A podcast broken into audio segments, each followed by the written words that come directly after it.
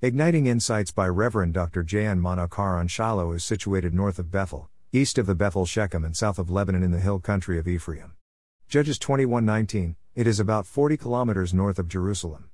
It has been mentioned in the books of Joshua, Judges, I Samuel, I Kings, Psalms, and Jeremiah. The tabernacle, Mishkan, was in Shiloh for 369 years until the death of Eli, the high priest. At that time, the Ark of Covenant was taken by Philistines in 1050 BC. I Samuel 4, later the Assyrians conquered the northern kingdom of Israel. Psalm 78 58 60.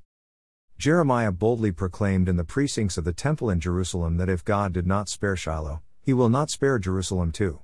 Has this house, which is called by my name, become a den of robbers in your eyes? Behold, I myself have seen it, declares the Lord. Go now to my place that was in Shiloh, where I made my name dwell at first, and see what I did to it because of the evil of my people Israel.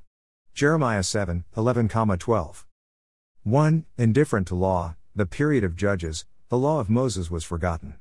Each person became law unto himself, as he did what he saw fit or right. Judges 21 25.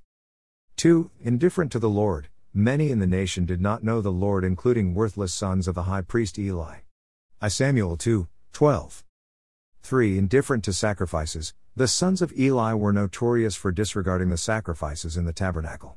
In fact, they snatched choice pieces of meat as the sacrifices were being performed from the worshippers. I Samuel 2:12 17. 4. Indifferent to holiness, God has revealed himself as holy. Those who worship the Lord should in the splendor of holiness.